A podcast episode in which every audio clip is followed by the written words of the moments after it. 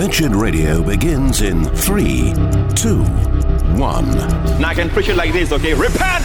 Or I can tell you, change your mind. Preaching repentance in the area of consciousness of sins is dishonoring the work of Jesus. Repentance means you realize you're guilty, that you deserve the wrath and punishment of God. You begin to realize that sin is in you, and you turn your back on it in every shape and form. You renounce the world, whatever the cost, and you deny yourself and take up the cross and go after Christ. It's time for Wretched Radio with Todd Friel. Let's talk about parables. This is Wretched Radio. You're thinking parable schmarable. We need to talk about Alistair Begg. That's what I said. We're going to talk about parables. Why? Because on Sunday night, in the front of his congregation, Alistair Begg decided to respond to all of the people who have disagreed with his advice to a grandmother. A grandmother phones me up in tears and gravely concerned for the circumstances in relationship to one of her grandchildren. I'm not quoting the book to her, I'm only responding to her. She wrote a long letter. It sat on my desk for a long time. This happens to us all as pastors all the time.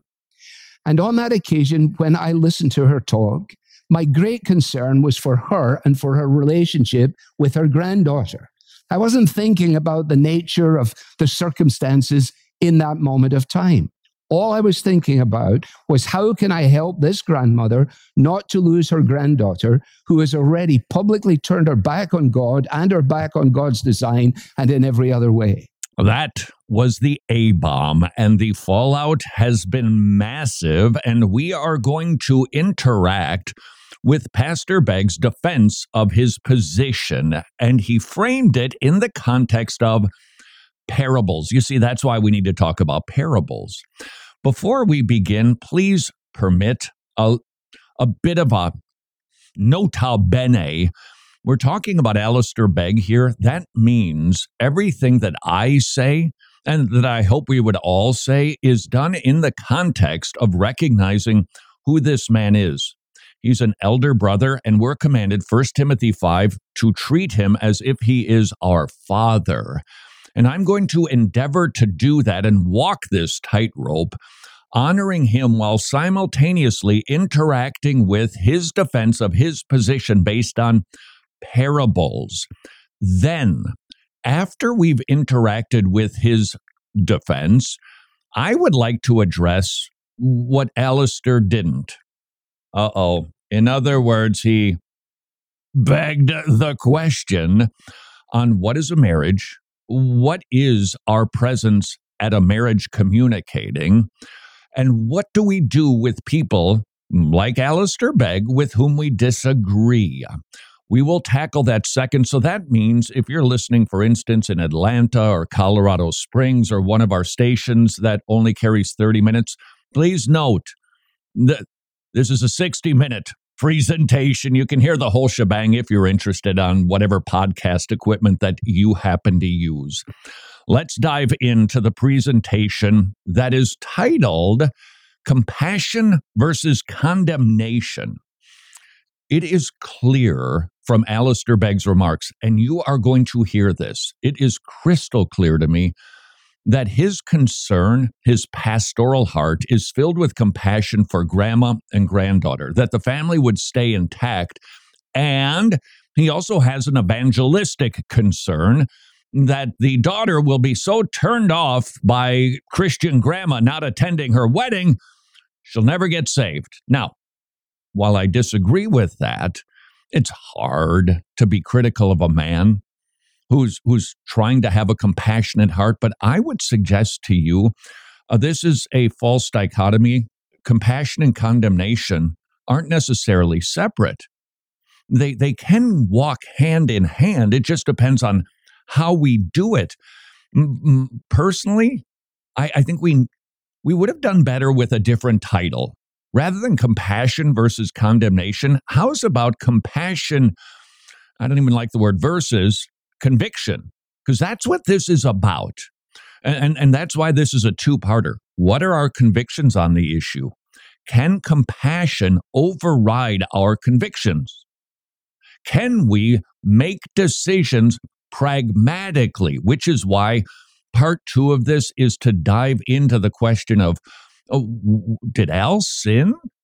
Was this sinful advice? Because if if if that's the case, you can't let your compassion override sin. So the title out of the gate wasn't my favorite. Furthermore, we we need to remember, and Alistair Begg just said it, these people are condemned already. They, they are all, I can't condemn anybody. They're already condemned. And furthermore, I, I, I, I can do these two things together. I, I can spank my child compassionately, e- e- even though it might feel severe. My heart and hopefully my tone says, This isn't my favorite thing to do, but this is my duty. And so out of the gate, in my opinion, I would have, I would have preferred a different framing of the issue. And furthermore, I, I, I wish that we'd actually addressed the issue because you be the judge for yourself. You can go listen to the entire 46 minute presentation. I've listened to through it now several times. You can listen to it and be the judge for yourself. He never really got to the question of what is a wedding and what are we doing when we attend it. So we're going to discuss that, but first things first, let's jump in. Alistair Begg, he starts to use the prodigal son. He goes to Luke chapter 15. And this is why we need to understand parables because Pastor Begg is going to use the parable of the prodigal son to defend his position that he gave the advice to the grandmother to go to an unbiblical wedding. What is a parable? Typically, a parable, no, I think it's a rule. It has one point. That's it. Parables are intended to be a smack upside the head. Hey, get the point? I hope I got you. Now respond. That's the point of a parable. And the question then that we need to ask is what is the point of the parable of the prodigal son? At the beginning of Luke 15, Jesus sees the Pharisees, and they're not happy that he is meeting with sinners. Please note, doesn't say he's attending a wedding. It doesn't say that he's partying with them and high fiving them. He's meeting with them, I believe, to evangelize them, and they're not happy. Why? Because they're self righteous and they're disgusted that the supposed Messiah would hang with the lowly. They're not the ones entering the kingdom. We are. And so Jesus tells three parables in a row the lost sheep, the lost coin, and then the prodigal son. So now I ask the question, and I think I can answer it. What was the point of the parable? I believe it was soteriology. It is about salvation. It is not about sanctification. It is not about attending an ungodly wedding. It is about salvation. Who is in and who is out. And that is another reason we need to understand parables. They are always, okay, maybe not. Oh, yeah, I, am trying to think. I'm trying to think of one that isn't triadic in its structure, meaning there's three characters in parables God, right response, wrong response. And that's the story the prodigal son. It is about soteriology, how one gets saved. And that self self righteous people like the Pharisees will not enter the kingdom of God. Now, Alistair Begg, as you're going to hear, attempts to use the prodigal brother to say that he was being like the Pharisees in that they were legalists and making laws where there is no law. Now, here's why we've got to be precise. Did the Pharisees do that? Absolutely. Is that what Jesus was addressing? I believe absolutely not. He, he wasn't addressing legalism. He was addressing self righteousness and who will inherit the kingdom. And that is why we conclude that the parable of the prodigal son, which is clear even without any context, is about salvation, not sanctification. Alistair Begg is going to start to make his case now using the prodigal parable. Please keep that foundation in mind. The perspective of the father is a yearning for both of his sons. He rejoices that one has returned, but he's concerned because he has another one actually in his own backyard that doesn't understand the reality of that which the other boy has discovered. And what Jesus is making clear here is the fact that God is a seeking God, that God is seeking True. those who are far from Him, whether they're a long way away or whether they're actually close up. No, no, no argument with that. Let's continue. And the absence, you see, of forgiveness in on the part of the older brother reveals something. It reveals that he doesn't understand the nature of forgiveness. That's not the point of the parable. The point of the parable is he's responding wrongly because he's self righteousness and he believes that he has earned the Father's favor and the other guy hasn't. That he doesn't understand what it means to actually be forgiven. And as a result of that, he doesn't have the capacity to forgive others who need the forgiveness. That is the premise. Alistair Begg is going to use the prodigal brother to say that those of us who disagree with him are that brother. That raises really profound and important questions, which we will seek to answer respectfully next on Wretched Radio.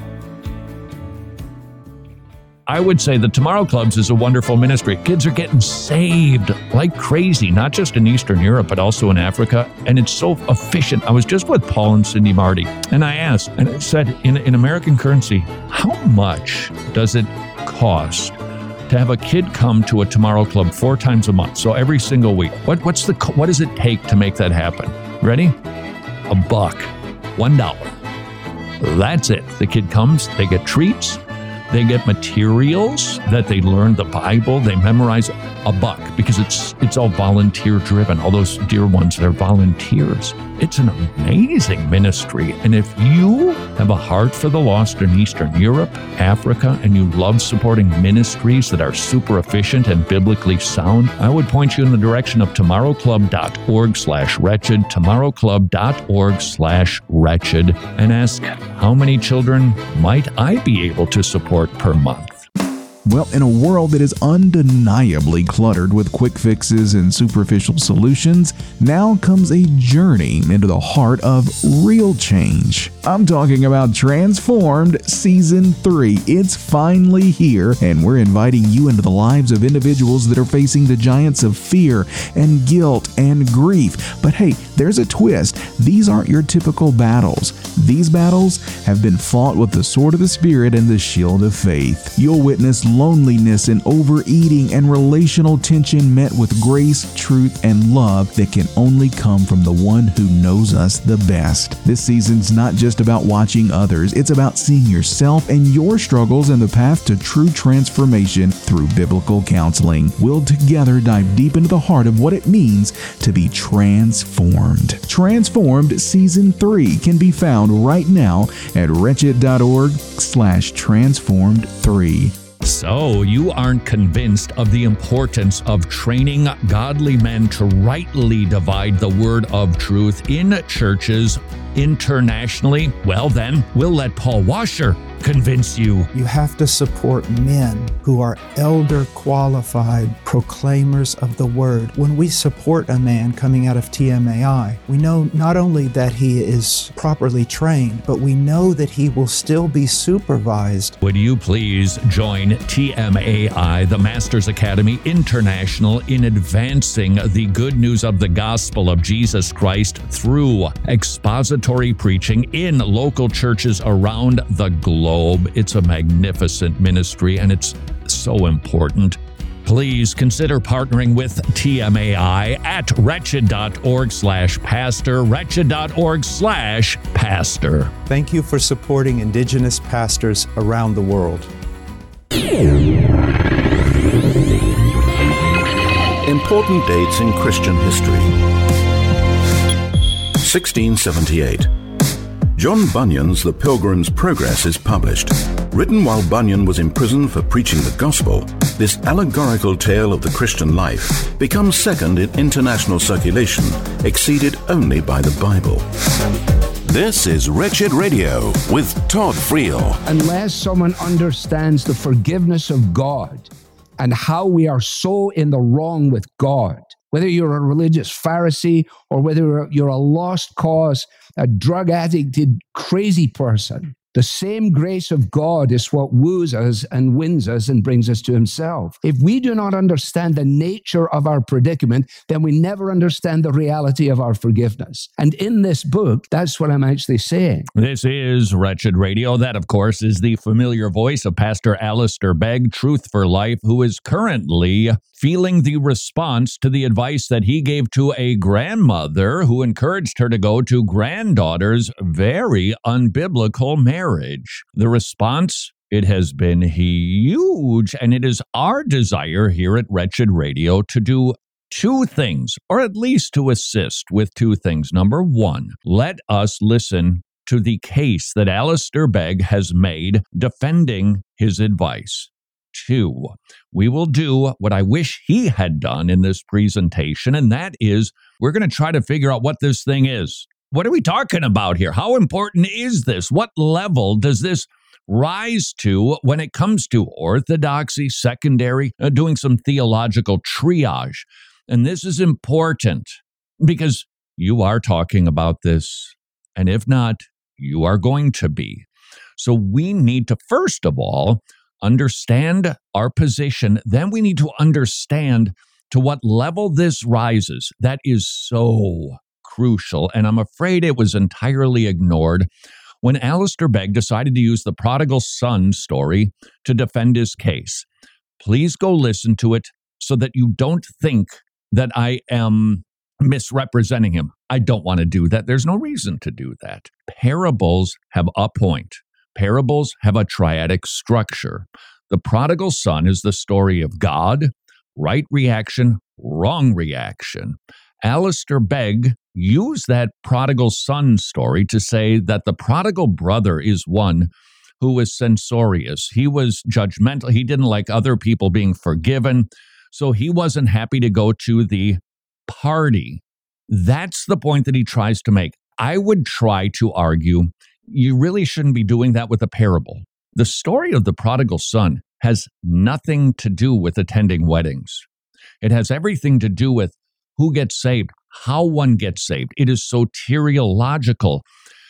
Alistair Begg just said that you and I, for disagreeing with his advice to grandma, are the prodigal brother, and that we don't therefore understand our own depravity and we don't understand forgiveness. Now, I'll leave it to you. And maybe we should just say, well, let's just put the best construction on this and assume that Alistair Begg didn't mean to suggest that those of us who disagree with him are legalistic Pharisees who don't understand forgiveness. Let's maybe let that one go. Although you kind of want to interact with that. His point is then that we should agree that it's okay to go to the ungodly wedding because otherwise we're not acting like whom? If Alistair Begg is going to use one of the three characters to make a point and to say, y'all, you're like that guy. I don't think you should do that. But if we're going to do that, then to me it makes sense that the other two characters need to support his case.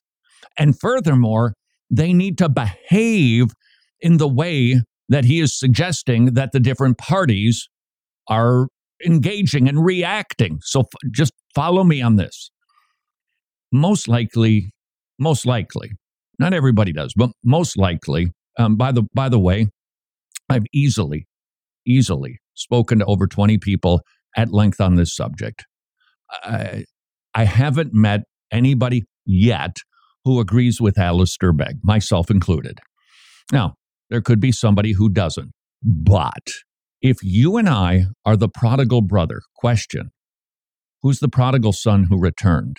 And if I'm following Alistair Begg's reasoning here, let's say you and I are the prodigal brother, he then would be the prodigal son because he's not being legalistic and Pharisaical, but that doesn't make any sense, does it?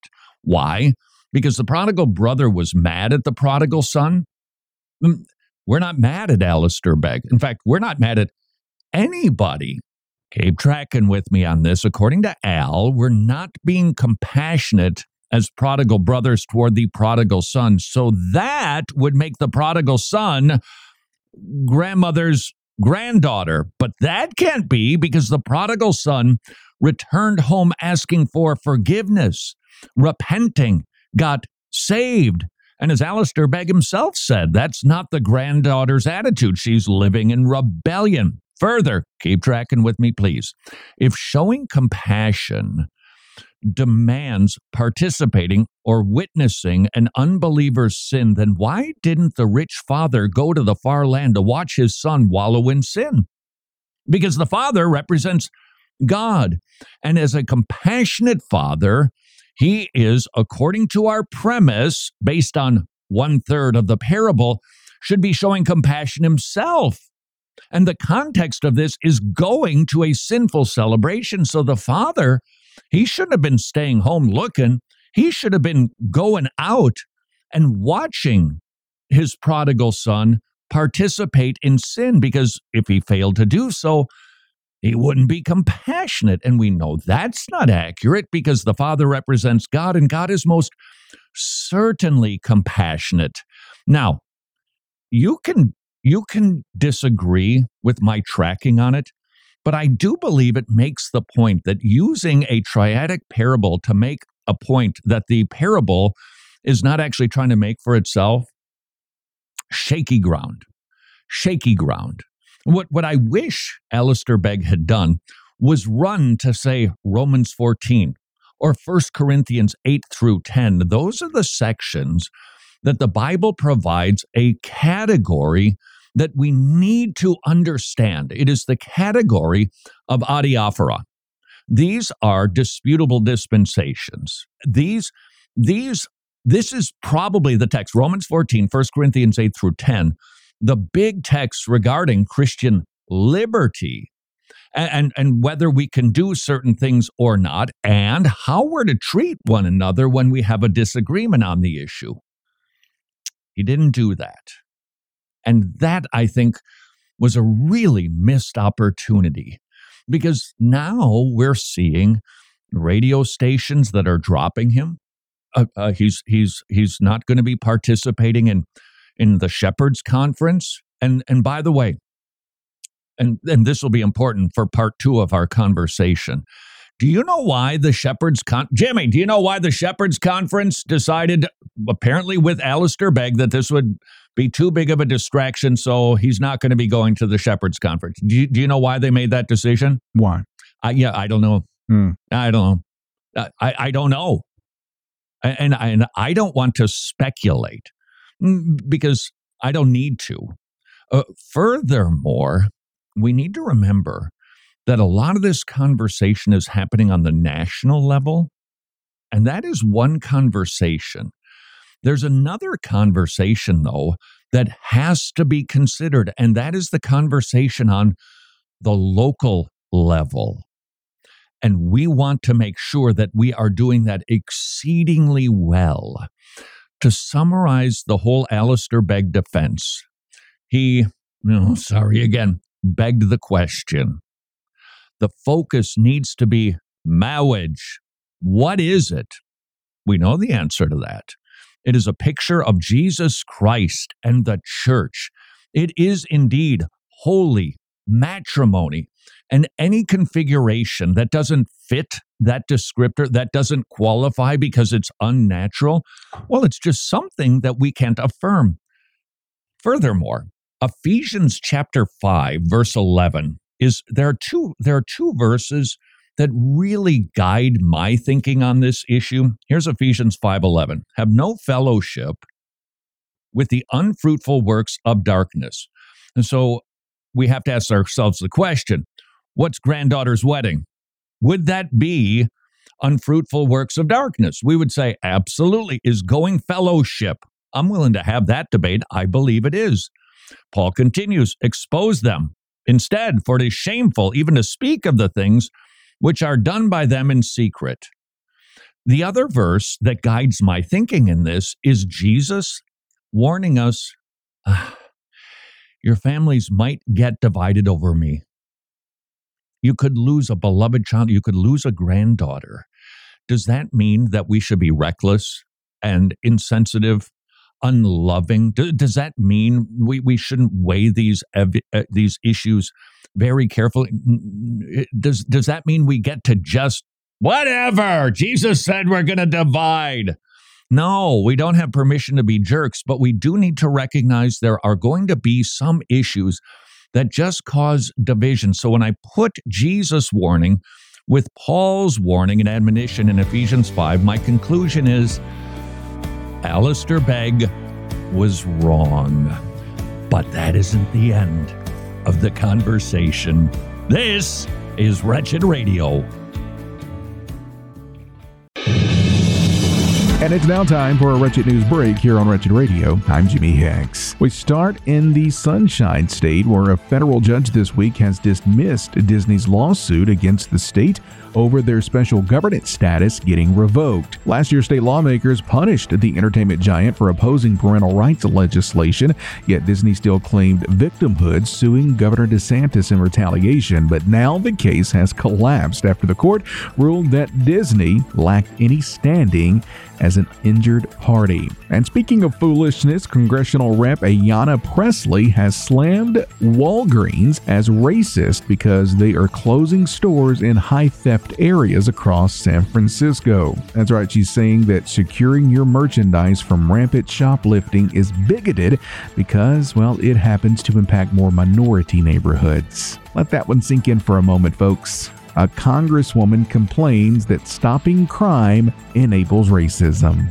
You know, for a while, this kind of thing was almost humorous to entertain, but it's honestly getting exhausting. I, these woke politicians would watch someone get murdered and still blame the victim. North of the border, a Canadian university has hosted racially segregated pool sessions this week in order to create safe spaces and celebrate black excellence. School officials praise dividing swimmers by skin color as therapeutic relief from systemic oppression. Critics, of course, as you might imagine, blasted the ironic return to segregation in some kind of weird language about equality. Here's a novel idea. How about how about we realize jumping in a swimming pool has nothing to do with the color of your skin? I don't know, maybe that's thinking too reasonable. And Sunny Hostin is back in the news for her opinions on The View, which she pretty much stays in the headlines She's declared that a huge portion of Americans are inherently racist because of supporting historical Judeo Christian values. She argued traditional beliefs themselves constitute white supremacy today, and she points to opposition to the violent ideologies of critical race theory and sexual license as proof of widespread hatred. You know, this isn't something that should come as a surprise. Come on, Jesus told us this was going to happen. They're going to hate us because they hated him first. We should come to expect it more and more often. And finally, three American missionaries were arrested last year in Nicaragua for their outreach, and now they face weapons charges. The charges are aimed at intimidating the Christian workers as the regime there grows increasingly hostile and increasingly Marxist. Local pastors are enduring ongoing harassment for serving persecuted believers. So, as we tell you so frequently here at Wretched, please make sure that you are praying diligently for all of our persecuted brothers and sisters abroad. And that's been today's Wretched News Break. More Wretched Radio is straight ahead. I'm Jimmy Hicks. Books of the Bible. Leviticus is the guidebook for the priests and Levites as they attend to their duties in the temple. In Leviticus, we learn that God is holy, sin is serious, and that God requires a sacrifice for atonement. Thankfully, we have complete atonement in the sacrifice of the Lamb of God, Jesus Christ. This is Wretched Radio with Todd Friel. Unlike the government, I really am here to help. At least, hopefully, this is Wretched Radio. Alistair Begg dropping an A bomb. Hi, yo, I wrote that right there. He gave advice with which ah, we almost have a consensus on it was was bad advice. No, not a total consensus, but I think there's a general consensus that was wrong. But not everybody agrees as to the gravity of the issue itself. And that is the subject that I'd like for us to discuss. And I'm going to make every effort to not pontificate and tell you how to process this. And that's exactly my point. Because now that we've dealt with the issue itself and Al's understanding of it, let's talk about you. Let's talk about me in the context of unity and fellowship. How are we going to discuss this issue and what are we going to do with one another who perhaps agree, yeah, he gave bad advice, but there are going to be some who say, I think that this was sinful advice. I think it was disqualifying advice on the part of Alistair Begg. And there's going to be others who say, eh, I don't see it that way. That conversation needs to happen. And I believe I offer three words that will help us have that conversation without me telling you what to do. The three words are time, discipleship, and local. Okay, it's actually local church, but that would be four words, and any more than three makes a Southern Baptist head explode. And so, out of consideration, three words time, discipleship, and the local church. There's a difference between a national and a local conversation. The national conversation is very fast and, and, and it's and it's and it's very um, not conversational because it isn't. I mean, if Alistair Begg were here in the studio, we'd be talking about it, but, but he's not. So I'm talking about him. So this national conversation is one thing. And we want to be careful that we make the distinction between national and local. Why? Because of discipleship. I, I, I want you to imagine for a moment that you're a pastor or you, you, you just go to church and you know somebody who has, they've been coming to church for a year, year and a half.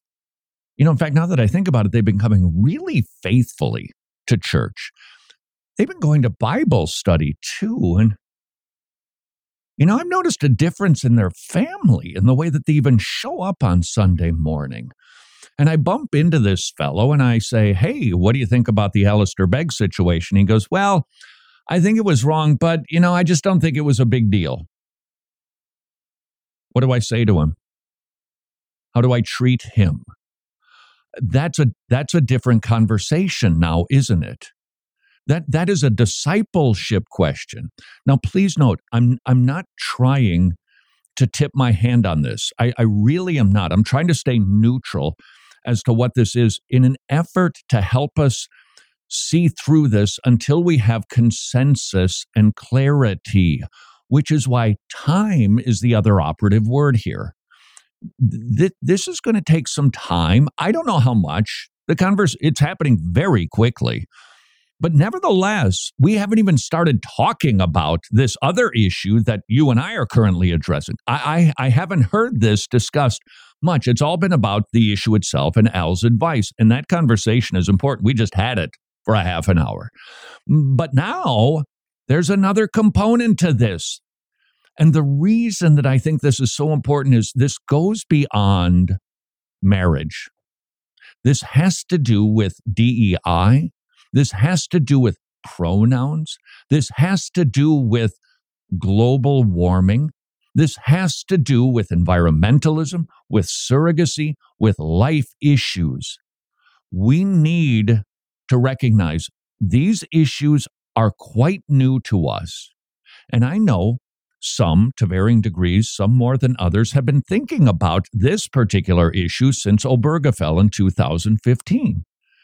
And perhaps you have come to a very well reasoned, prayerful position that this was absolutely this or that. Okay. I didn't say which one. You're, you're either like, no, that was sin. Nah, it's a gray area. And, and you've thought it through. Okay. We need time to talk about it and to gain consensus. And I believe that we will. And in the meantime, the helpful word that I would like to offer is do it in the context of your local church. Hang in there for this under the authority of your local pastor. Let your pastor lead the way on this issue in the local church. I'm not suggesting you can't talk to him about it. You you can pastor, have you been following this? What's your take on it? I'd love to hear what you have to say so I can consider that very carefully because your opinion is weighty to me, far more weighty than skinny talk show geek. You want your pastor to be leading you in this regard. I don't think that we should go to him and tell him what to do.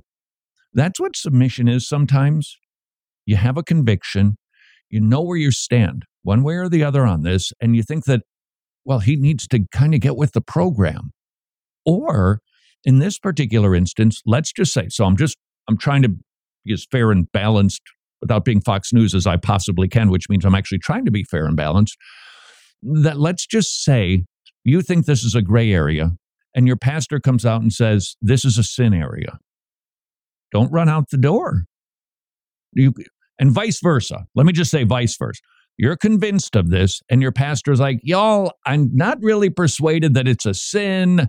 And I think you can keep listening to Alistair Begg. Do not disregard what he's saying. He's the guy that you and I need to submit to and listen to. Does this mean that you need to just automatically agree with him on this subject? It doesn't. That's why we need time. And we need to recognize that he, as well as we, should have a lot of discipleship considerations. You see, your pastor is thinking about that guy who's been coming for a year and a half. And I should be too. And that is why I'd actually like to offer a challenge. If you happen to be of the disposition, and believe me, I can relate to this. If you happen to be the sort who knows what you know. I, I am not being critical of that. I'm not. But you could be doing something that might help you know if your certain attitude is either right or is being applied wisely. This will this will I hope come clear as I tell you what I would encourage you to do. If you're that type, like I am, I would like to encourage you to get more plugged into your local church. Find somebody you can disciple. Find somebody that you can help. Just start doing stuff. Just just start just start doing stuff because you're going to run into Mr. Year and a Half guy. And and and you're, you're going to start seeing hey, he's in he's a he's a process. He's being discipled, he's growing, he's being sanctified. Now, you can say he's not in the same place I am. Exactly. Exactly. That's the whole point of the local church. You're further ahead than I am. Bring me along. Hey, I'm looking back. I think that's Jimmy way back there. All right, I'm going to go help him move forward in this thing. Together, we do that. And we might be inclined to overlook that if we're just having this conversation on a national level. Yep, we should have it. We can have it. It is it, it, it is definitely within the realm of appropriate conversations we can have, but don't neglect the local church. And and I really want to I want to press you and challenge you on this. You you just you just try for the next 6 months of the next year. Dive in. Get involved in the life of the church. And another thing, this is a this is a side and I'm not commenting or suggesting these issues aren't important, but you might stop talking about these things nationally if you're if you are engaging locally. So you spent the evening at the church working with somebody helping somebody discipling somebody sitting in bible study. You heard about somebody's issues with their kids or their health or their job or their car breaking down. And you know what you're going to come home and talk about? That that we have national conversations but not at the expense of the local I do believe we will come to consensus on this. We will. We almost always do. Let's give it some time. Let's have these conversations in the context of our local church, submitting to our pastor. And let's remember discipleship mm, that we can we can know that we're right but that we can be patient with one another. I didn't say you change your tune. I didn't say you disregard it but that we can be patient with one another as the individual progresses toward the place where god has brought you. This is wretched radio Okay, so imagine that you're inside of a maze, and every corner that you take, there's another wall, there's another obstacle, and you finally get to the point of frustration where you think you're never going to get out. But then imagine a different scenario. You're still inside that maze, but every corner you take is a guide who has a flashlight and is saying, Nope, that's the right way to go. And in that scenario, we welcome you to Transformed with Dr. Greg Gifford. And whether you've listened or not, you'll realize really quickly it's not your everyday radio show. Transformed with Dr. Greg Gifford takes issues that many, if not all of us, struggle with, and it matches them up to hope and healing through the pages of the Bible. It is genuinely an entirely new perspective. New episodes drop every Saturday morning in your favorite podcast spot or at transformed.org slash podcast. Transformed with Dr. Greg Gifford. I believe in a culture of life. One of the most impactful moments of my life was when I heard the heartbeat of my oldest daughter uh, in my wife's womb and then saw the sonograms of all three of my kids. The sonogram or the, the pictures that are taken of babies, still a profoundly helpful tool, which encourages me to encourage you to consider supporting Preborn Ministries. Preborn Ministries and their network clinics, they are giving away free ultrasounds to women, but they do cost something. It's $28 an ultrasound. And just as you heard Governor DeSantis say, his view of life was profoundly changed when he saw the baby baby in the womb when you see the form and the shape and the fingers and the heartbeat. Would you please consider supporting Preborn? It's a great ministry of life. It has a high anthropology, shares the gospel with women and with the dads. Preborn.org slash wretched. Preborn.org slash wretched. Hey, thank you so much for listening to Wretched Radio today. And I wanted to take just a moment to say thank you to our incredible gospel partners. Together, we're not just throwing seed, we're actually nurturing an entire forest. And your partnership is more than just a monthly commitment. There have been lives touched, there have been hearts changed, and there have been souls comforted. And while we don't have a giant thank you banner that we can fly over your house, though that would be pretty cool, and then we do have countless stories of lives impacted by your generosity. Every prayer you've prayed, every dollar you've given, it's like a ripple effect across the massive ocean. Thank you for standing firm with us and for being the backbone of this ministry. And to those of you who are not already gospel partners, well, hey, we would love to welcome you into the family. You can get all of the answers to the questions we know you have right now at wretched.org slash donate. Wretched, amazing grace, amazing gospel. Names of God. Is Jesus God? One name given to God in Scripture is El Gibor, the mighty God. One occurrence of this name stands out. In Isaiah chapter 9, El Gibor is the name given to the promised Messiah. Jesus is that promised Messiah. He is God incarnate. This is Wretched Radio with Todd Friel. Can, can't, should, shouldn't. That is the question. This is Wretched Radio. Dr. Alistair Begg giving advice to a grandma that most of us disagree with. You shouldn't be attending a wedding that is offensive to God.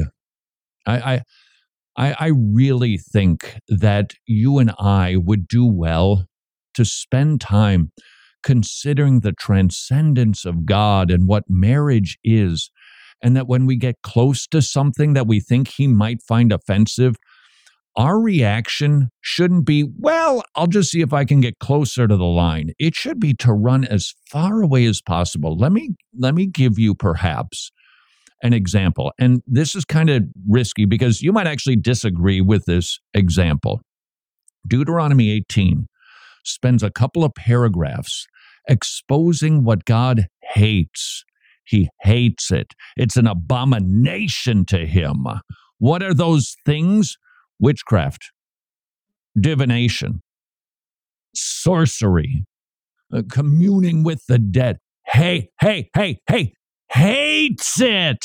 And so when I remember that and that my God hates the right things because he's holy, then I should be hating those things too. And then I need to ask the question Are there any things that I'm doing that would qualify for the things that God hates? Because if there are, I don't want to do them. That's what I believe our attitude should be. So now we have to ask the question what does God think about an unnatural marriage? I think we know, don't we? He hates it. It's blasphemous. It is a complete mockery of creation, of genders. It's a it's a mockery of the picture that marriage in, was intended to paint of Jesus Christ. Hate, hate, hate, hates it. So, with that attitude in mind, I actually need to ask a second question and this might strike your ear a little bit weird. Like, since when do we listen to society? Well, we don't, but I think we're aware of society. And, and don't worry, we're, we're going to come back to the exact same point in question, but this has to be explored. Because as you're discussing the issue of whether or not to attend a gay or trans wedding, you're, you're, you're thinking, well, what is this going to say to everybody? Now, here's the tricky part. We have to try to figure out what it does say these days, not what it says to God, what it says to the world, because that's a consideration. Why? Because I've got Second John that tells me I don't do anything that might indicate I affirm a false teacher. And I would I would apply that more broadly. I don't want to do anything that tells anybody watching I affirm sin. I don't I don't want that.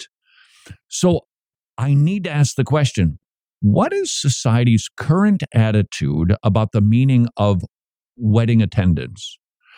When I was growing up, and, and until somewhat recently, uh, the, the answer was unanimous. Well, you're going to affirm if there's anybody here who does not believe that, and so everybody who didn't say anything said, I'm with this, I'm for this.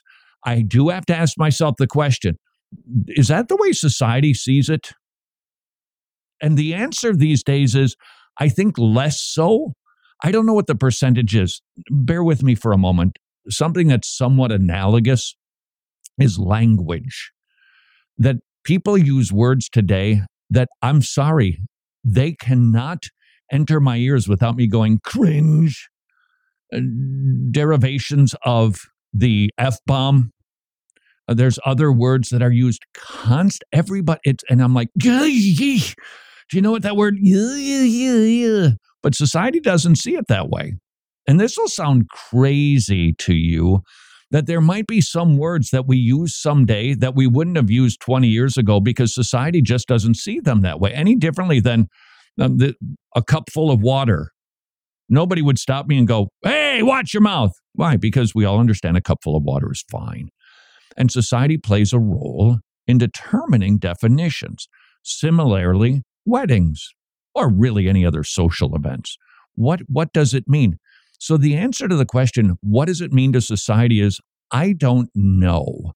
I do want to weigh it. I think it's a consideration. And let's just say all of society, George Barna does a poll, and all of society agrees it don't mean nothing if you attend a wedding. Just it, it, it ain't no big thing. Does that mean I can go? Because I won't be besmirching my testimony or telling the world that God doesn't care about marriage and this isn't a big deal? And the answer is no. I want to be aware of that, but I still need to ask the question Is my God pleased with my decision? I'm going to please Him before granddaughter. I'm going to please Him before the entire family that's really angry at me right now. That, that's, that's, that's the issue. I need to understand what a marriage means to God. And then just when you thought if we could come to a conclusion and a consensus on that question, guess what? Pandora's box just got opened up. And I'm just going to keep the box marked marriage.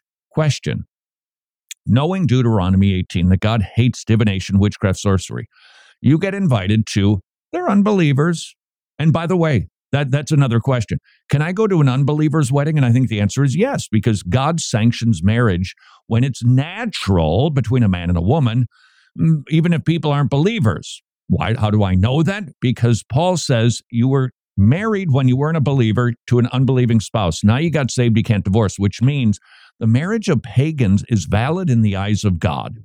So I can go to an unbeliever's wedding, in my opinion, without any conscience twangs, but it's a Harry Potter wedding. And I think, oh, you know what? Deuteronomy, God hates all that divination, witchcraft, sorcery. Can I go? Hold on. We're nowhere near the bottom of the barrel on this question.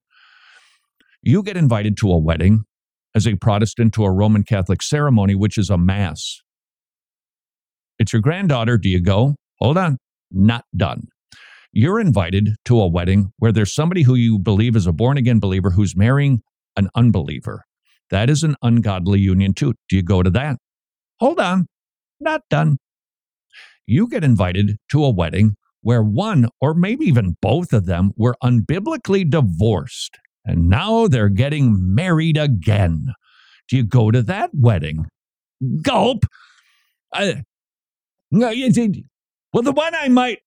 But you said we could go to the unbeliever and the Harry Potter. I'm not like, I don't think it's a thing about Harry Potter. My point is, in order to get clarity and consensus with time in the context of our local church, discipling one another, uh, we, we got to figure out what marriage attendance is. And so we've got to understand what marriage itself is. And then we can start to perhaps draw some lines and determine are those lines dotted? In other words, you can cross it, it ain't no big thing, uh, or it's a line, and don't you dare. Because, and this is this is my concern, if we don't take the time to sort this as the body, forget the national conversation. If we don't take the time as a body, uh, question do we disciple those with whom we disagree? And what if the elder board is still working through it and they're torn? Does, does this mean I can have fellowship with some?